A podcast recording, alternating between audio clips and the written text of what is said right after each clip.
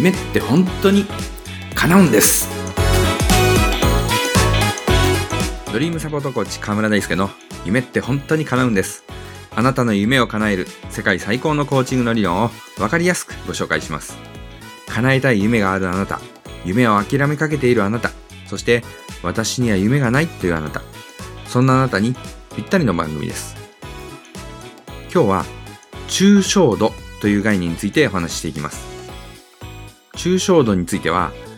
えー、第17回、えー、抽象度を上げる第18回抽象度と串上げ屋でお話ししていますので、ぜひそちらも合わせて聞いてみてください。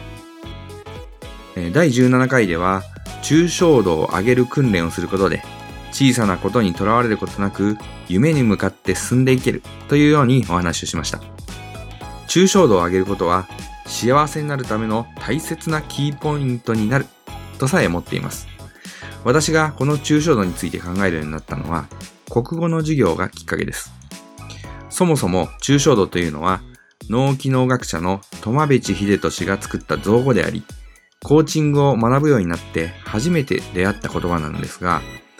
具体、抽象という概念については、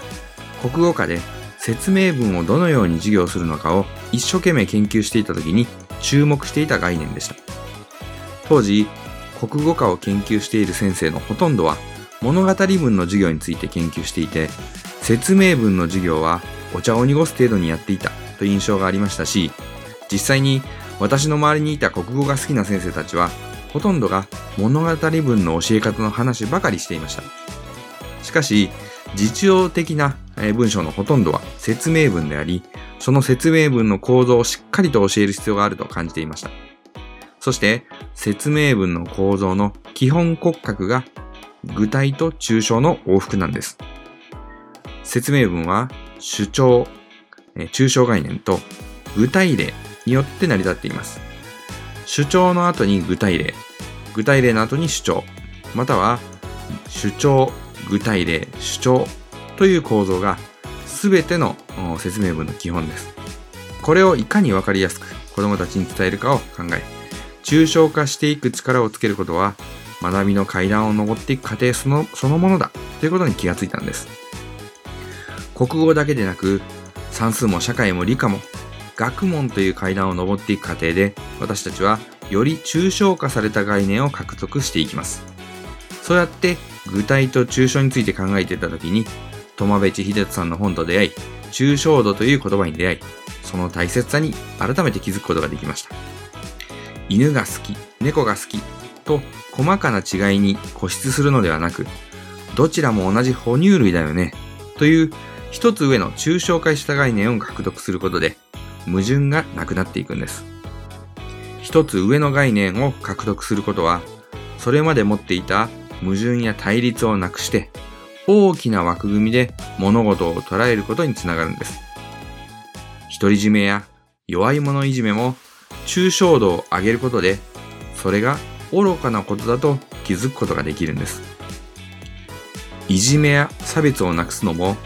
抽象度を上げることで簡単にできますし、戦争をなくすことだって可能なのです。世の中の人が一つ上の抽象度に上がることで、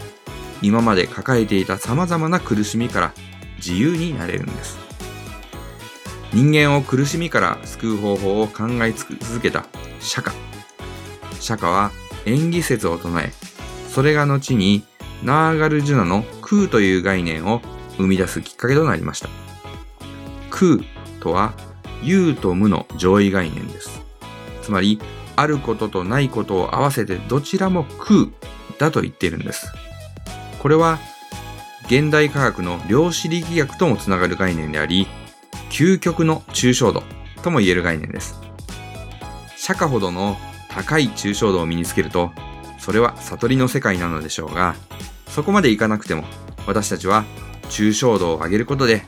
世の中の苦しみから逃れ、幸せに生きることができるんです。